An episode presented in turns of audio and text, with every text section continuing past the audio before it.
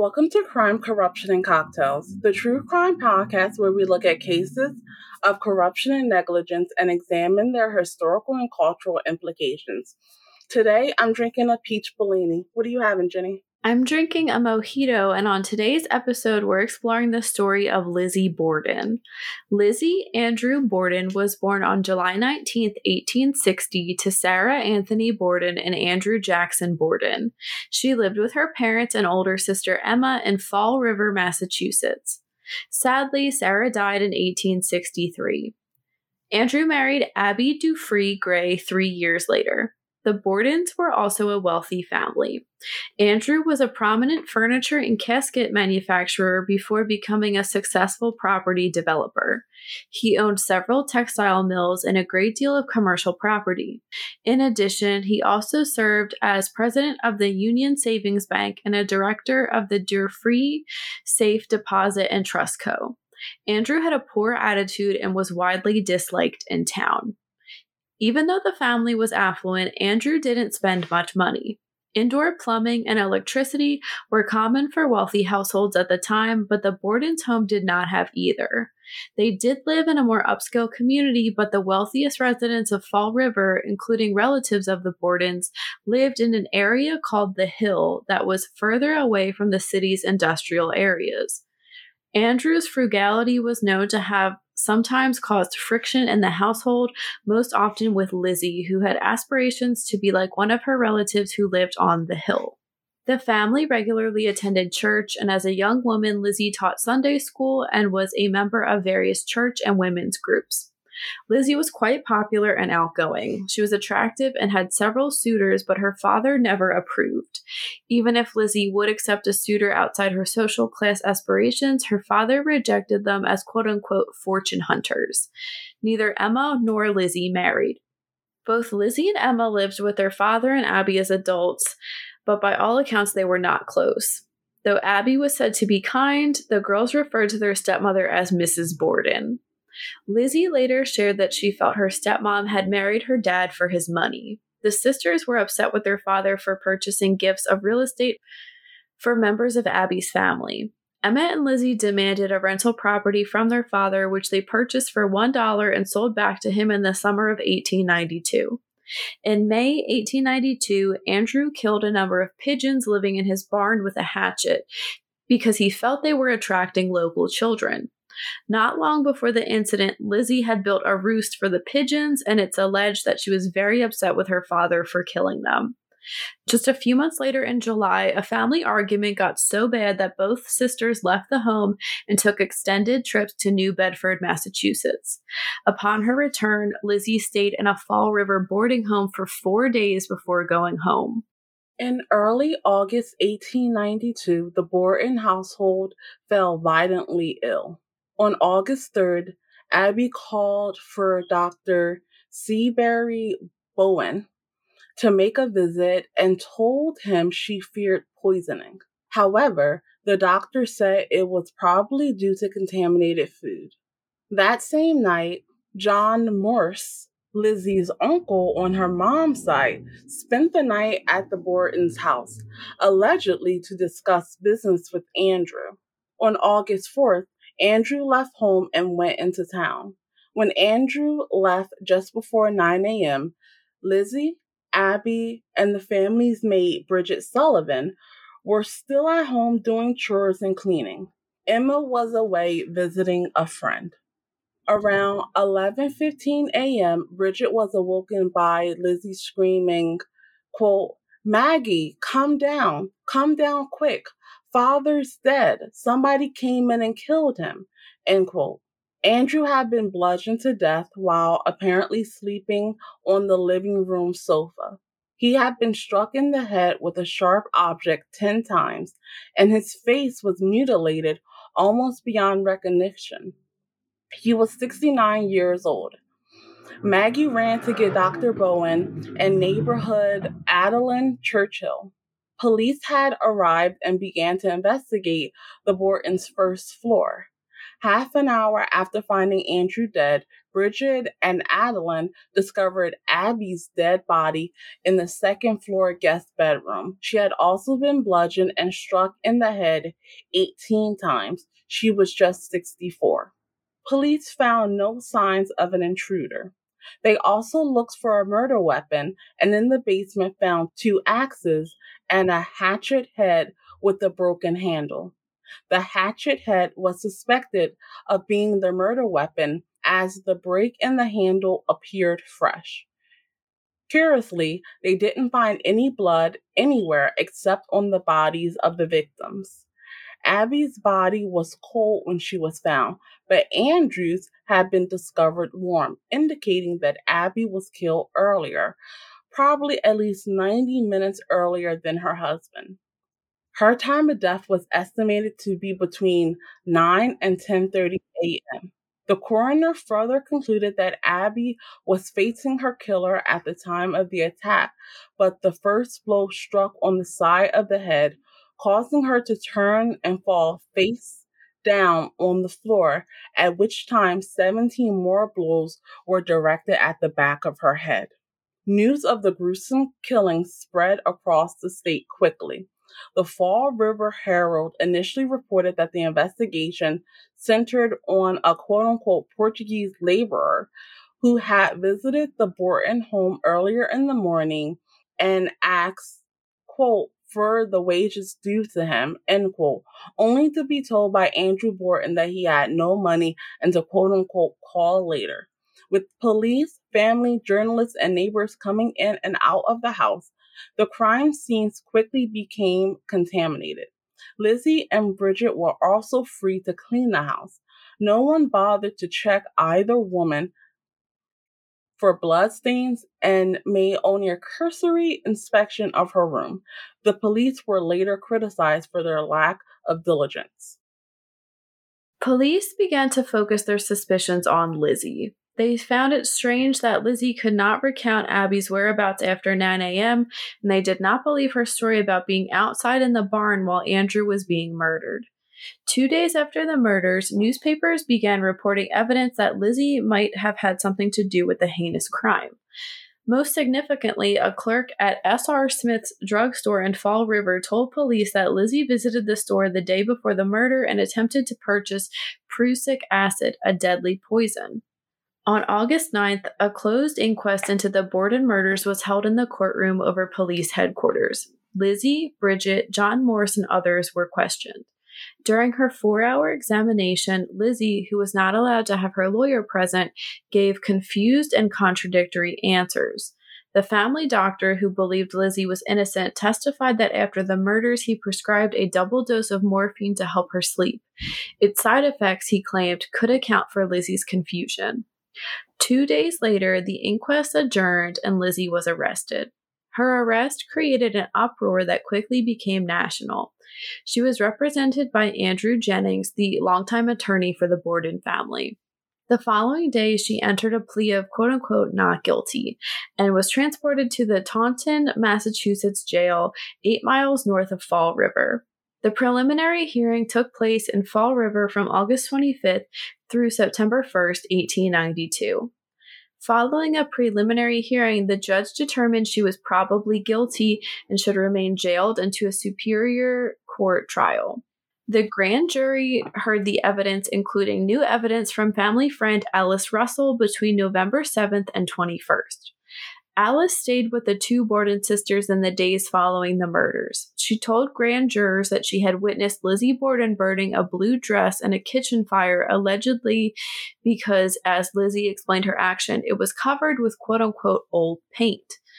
Coupled with the earlier testimony from Bridget Sullivan that Lizzie was wearing a blue dress on the morning of the murders, the evidence was enough to convince grand jurors to indict Lizzie for the murders of her parents.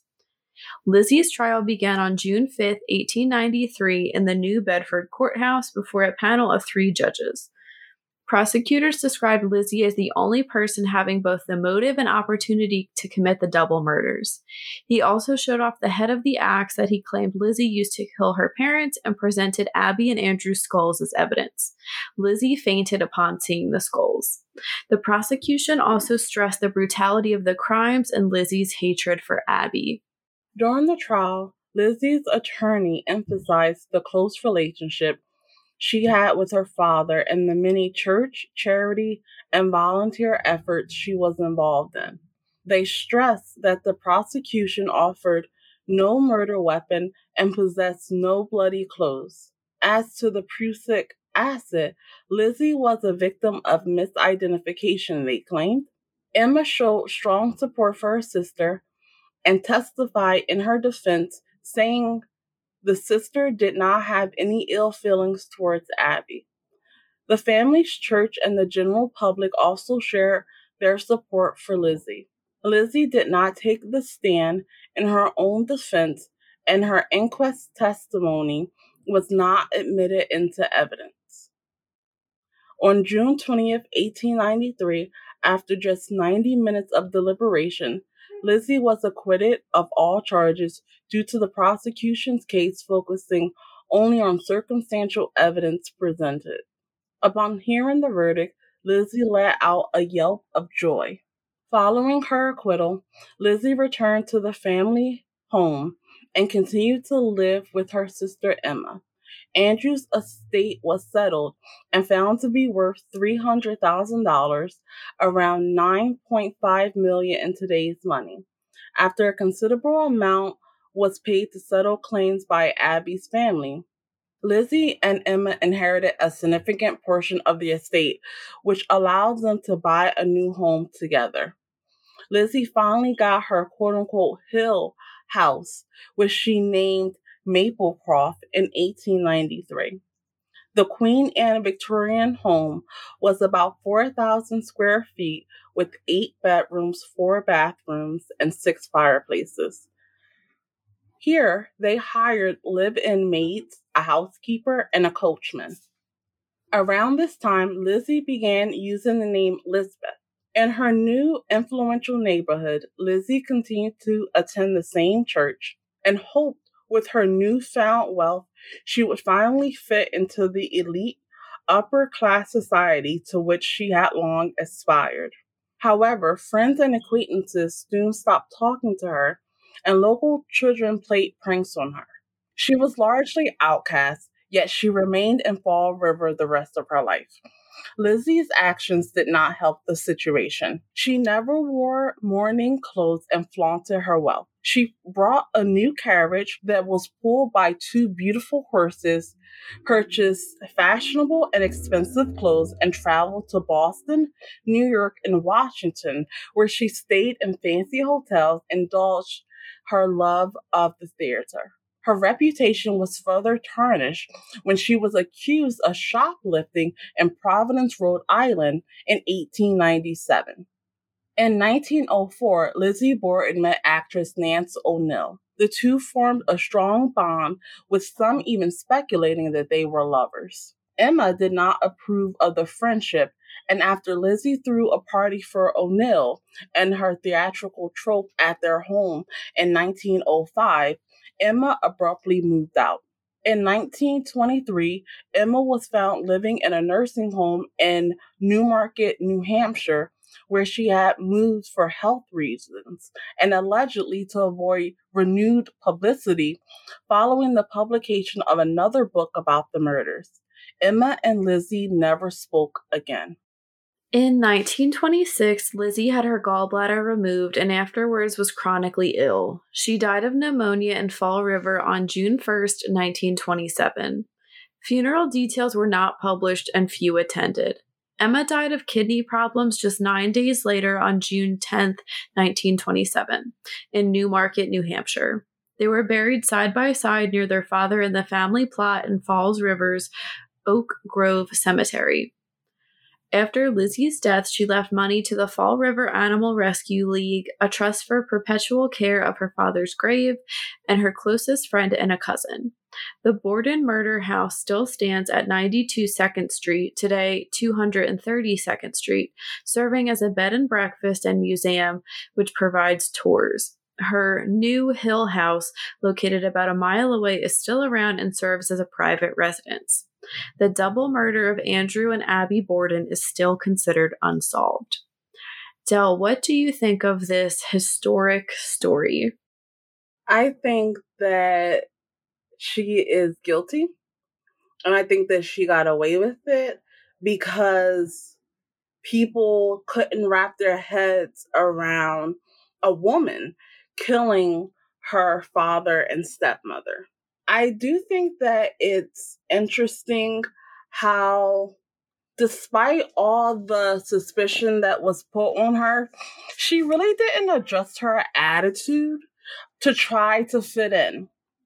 I think she was someone who had a vision for how her life was supposed to play out and how her life was supposed to look. And the fact that her father wasn't letting her live that life caused her to lash out in a very violent way.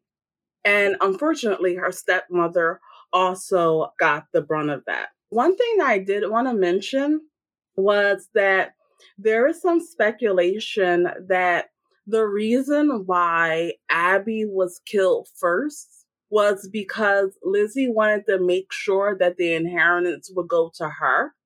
And the way that inheritance laws is set up, if Andrew had died first, it would have transferred to Abby first, and then Abby's family would have gotten the estate. So that's just an interesting thing that I think about, um, and definitely more evidence of Lizzie being guilty. That's really interesting. I didn't know that about her. That's possibly a reason that Abby was killed first if Lizzie was the murderer. I do think she did it. No one else has a motive. She gave tons of different stories that didn't make any sense. I mean, we just talked about the sarin attacks, and Lizzie was out there trying to get poisoned too. And I mean, they told her no. Why didn't they tell the other people no? But that's another story. But she was out there trying to get poison, the accounts of her with the dress. And the police left her and Bridget alone for quite a while before coming back. So I think they definitely had time to dispose of the weapon, their clothes, and anything else that could have incriminated Lizzie. There is a lot to this story that we will never know. And there are so many conflicting things. Like Lizzie, she had a good relationship with her dad. She had a good relationship with Abby. She actually didn't have a good relationship with Abby. Abby was a bad person. Abby was a good person. There's questions of whether unfortunately Lizzie's dad had some type of incestual relationship with her. I don't know too many details about that, but I know that is a theory that some have. Some people said that she was just really pissed off about him killing those pigeons and she killed him for that. There's also some theories that maybe Lizzie and Bridget had some type of relationship and they killed, maybe not together, but Bridget helped cover up for Lizzie, which I think happened regardless of whether or not they had a romantic relationship. But it's so fascinating that we're talking about this so many years later, and we're going to get more into that in a second. But it's definitely one of those like, it's part of our culture now. It's everybody knows who Lizzie Borden is in America. But she definitely got away with it because of her being a woman and a rich woman and an attractive woman. And again, we'll talk about that a little more later. But yeah, it's an interesting case that has so many different elements. And like I said, there's so much we're never going to know, which is kind of unfortunate, but I think there is a lot that we can safely assume. Some stories captivate the public and become legends that have influences on our pop culture, and the story of Lizzie Borden and her parents' deaths is definitely one of them. Rope skipping children maligned her with the sing song verses of a popular new rhyme at the time, which was, quote, Lizzie Borden took an axe and gave her mother 40 whacks. When she saw what she had done, she gave her father 41, end quote. Richard Behrens, host of the Lizzie Borden podcast, said, quote, I think we're still fascinated by the case to this day largely because it has all the elements of a Greek tragedy or a Victorian melodrama, and the fact that the case is unsolved gives it cultural longevity. Lizzie Borden has been elevated to an American tragedy at the same level as the sinking of the Titanic. End quote. There are many theories regarding Lizzie's potential motives, including that she was the victim of incest at the hand of her father, like we mentioned, or that she was angry with him for killing the pigeons, which we also mentioned, or simply sick of his strict and rigid ways, ready to inherit his wealth and stop living under his thumb, which we also kind of mentioned. But none can be proven, and that only adds to her mystique. Lizzie's was one of the first trials in American history that both fueled and was fueled by major mass market newspapers and magazines. She was a media sensation because her trial exposed the sleazy shortcomings of high society, delighting the lower income masses.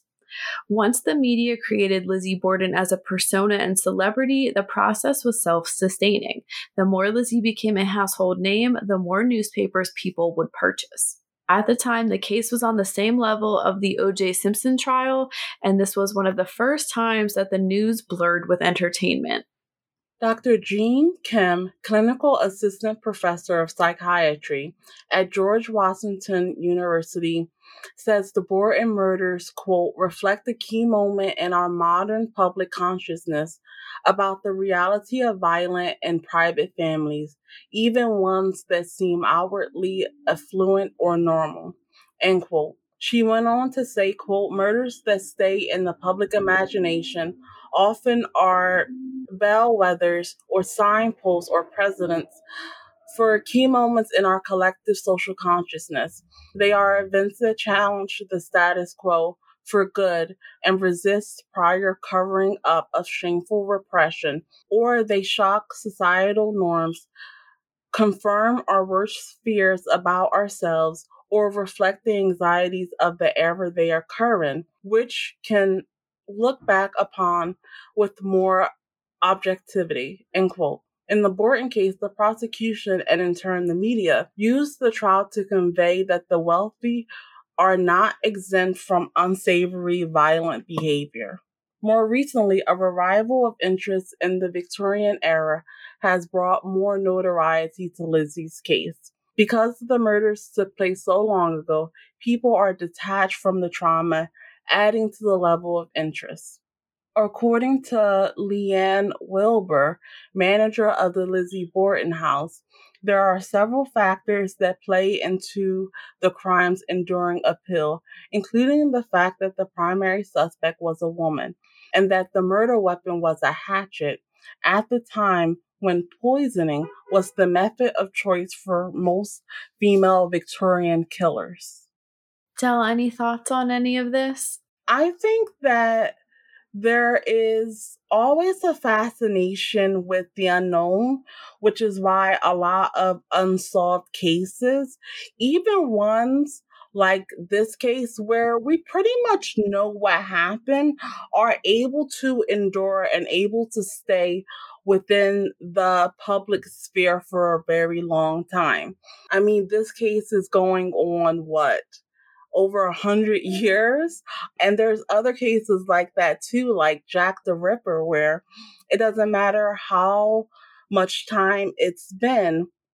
If you are someone that is interested in true crime or the Victorian era, poisonings, anything like that, you probably know who Lizzie Borden is, or you have at least heard and can recognize the riddle even if you don't remember all of the specific details that go into the case. I do think that it's interesting that you talked about how the media process is self sustaining and, you know, it just constantly feeds into itself. And I think that it was made that way because it has to, because you don't want to always rely on outside factors to keep someone going or to keep someone famous. And unfortunately, the same process that is used for positive figures as a promotion of their art is used by unsavory figures as a promotion for themselves related to the crimes that they have committed. What are your thoughts on it? You're so right about unsolved stories being so like having an extra level of mystery and intrigue to them. And I think that's the same about stuff that happened hundreds of years ago, too. I don't know, like another entertainment level to it, as because we can like feel so far removed, which I think we have a quote on that either coming up or it already happened. But it's interesting. And you're right about the media being so self sustaining. And it's interesting that it happened. I guess like this was one of the first ones or like the time that really like struck a chord with the nation. So I guess it does only make sense that it has stayed on the public's mind for so long. I mean, there's been tons of books and movies and whatnot. I mean, we just said there someone is the host of the Lizzie Borden podcast. You can visit her house too like we said, it's a museum now. So definitely something that's never going to go away. Like we've said a few times now, a lot of people didn't think Lizzie could be a killer simply because she was a woman. For many years, there was a belief that there was a natural hierarchy between the sexes. Women were considered physically weaker, yet morally superior to men, which meant that they were best suited to the domestic sphere. Popular theories about women's physiological and psychological makeup took on new importance to followers of the Borden case. After detailed anatomical analysis, scientists confidently declared that the women of their era differed little from their prehistoric sisters. They spoke with assurance of women's arrested evolution. The fact they agreed lay in her reproductive capacity, which sapped vital powers that in men contributed to ever improving physique and intellect. The defects of the female anatomy included sloping shoulders, broad hips, underdeveloped muscles, short arms and legs, and poor coordination. To those who believed Lizzie innocent, evidence was abundant that no short armed, uncoordinated weakling of a woman could swing an axe with enough force to crash through hair and bone almost two dozen times. Throughout the 1890s, nearly every issue of magazines from Popular Science Monthly to Harper's, which was actually one of Lizzie's favorite magazines, carried at least one article attesting to the gentleness, physical frailty, and docility of the well bred American woman.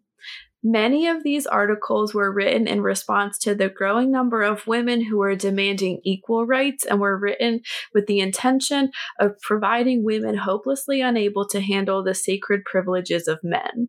Physical and psychological frailty simply made it impossible for women to commit murder. When Lizzie Borden went on trial, the entire Victorian concept of womanhood was on trial for its life. Ideal Victorian women were defined as morally pure, physically delicate, and socially respectable.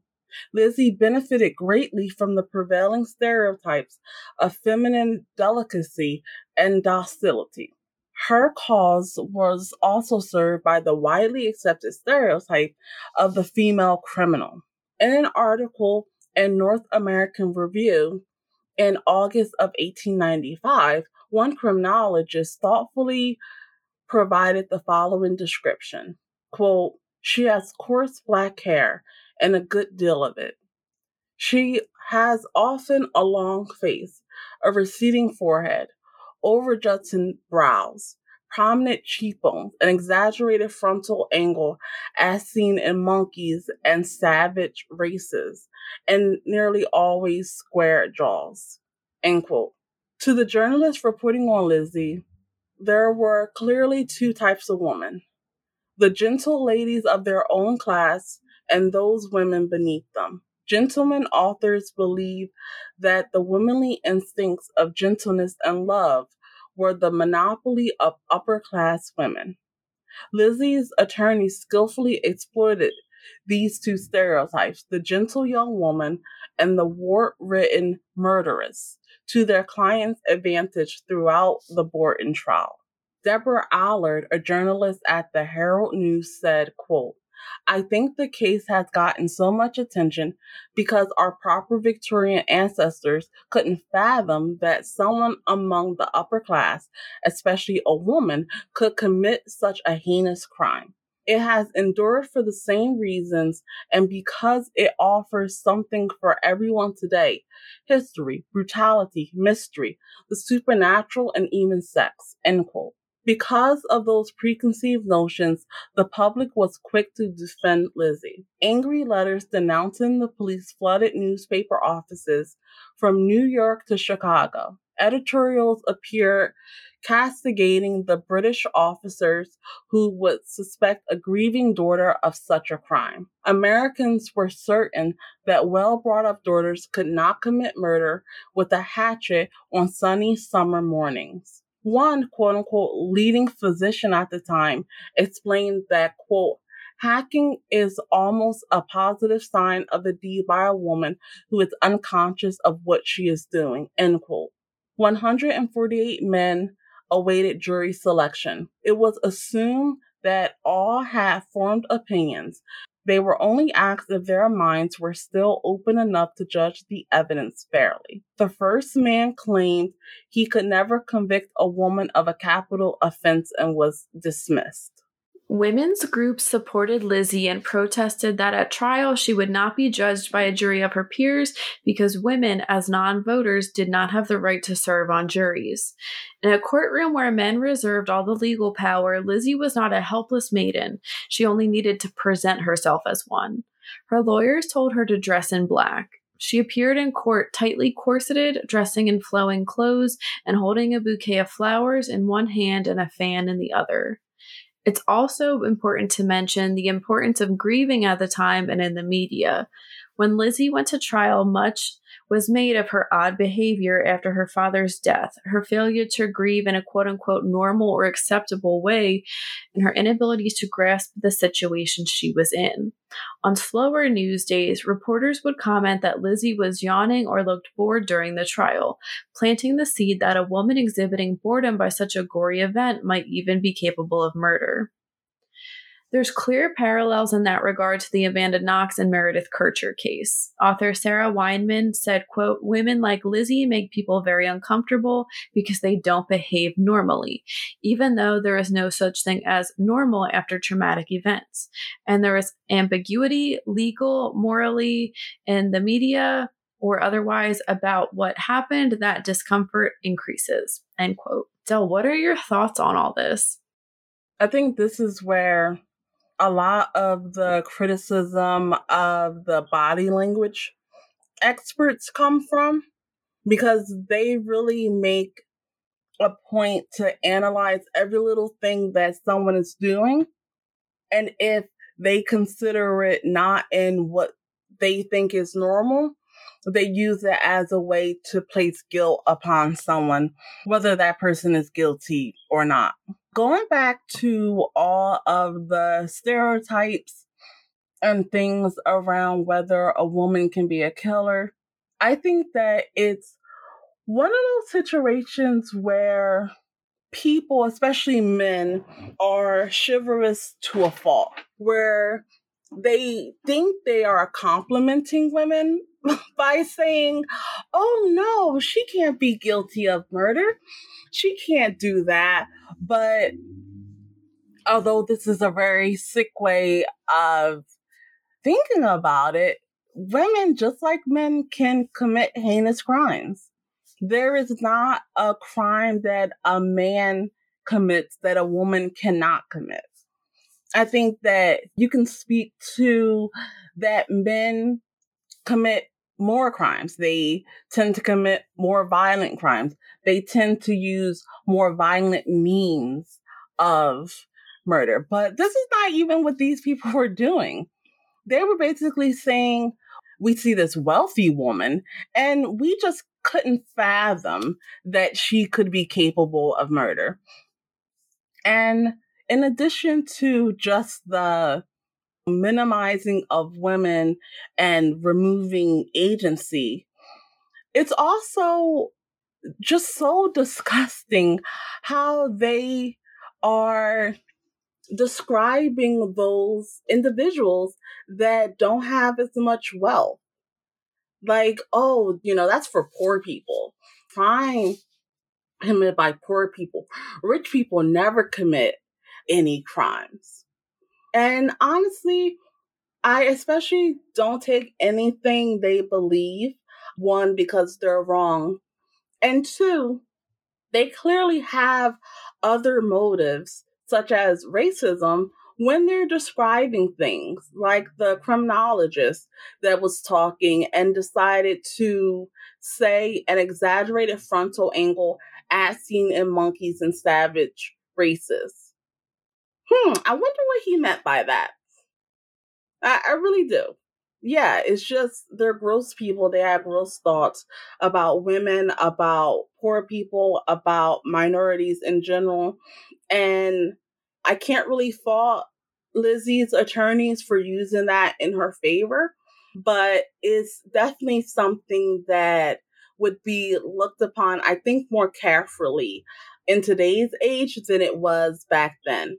I think that with a lot of more recent crimes committed by women, thinking about like Aileen Wuornos and others, people understand that although people want to say that women are docile and can't commit crimes, sometimes they commit the most heinous of crimes. What are your thoughts? I absolutely agree. It's laughable to read some of this stuff that was like scientific findings. Like, what were they even doing to find this stuff and put it in like legitimate magazines? And Dell, you touched on the racism. I know a lot of this same kind of language was used when talking about other races too and how white people were so superior it's ridiculous and I mean, that's a, like a kind of another story for another day, but like our science and medical fields and systems really are like have a racist history too. And I agree. I also don't blame Lizzie and her defense team for using this stereotype to her advantage. And we see that now still with, you know, telling her you got to dress like this, you got to act like this when you're in court. That happens all the time now.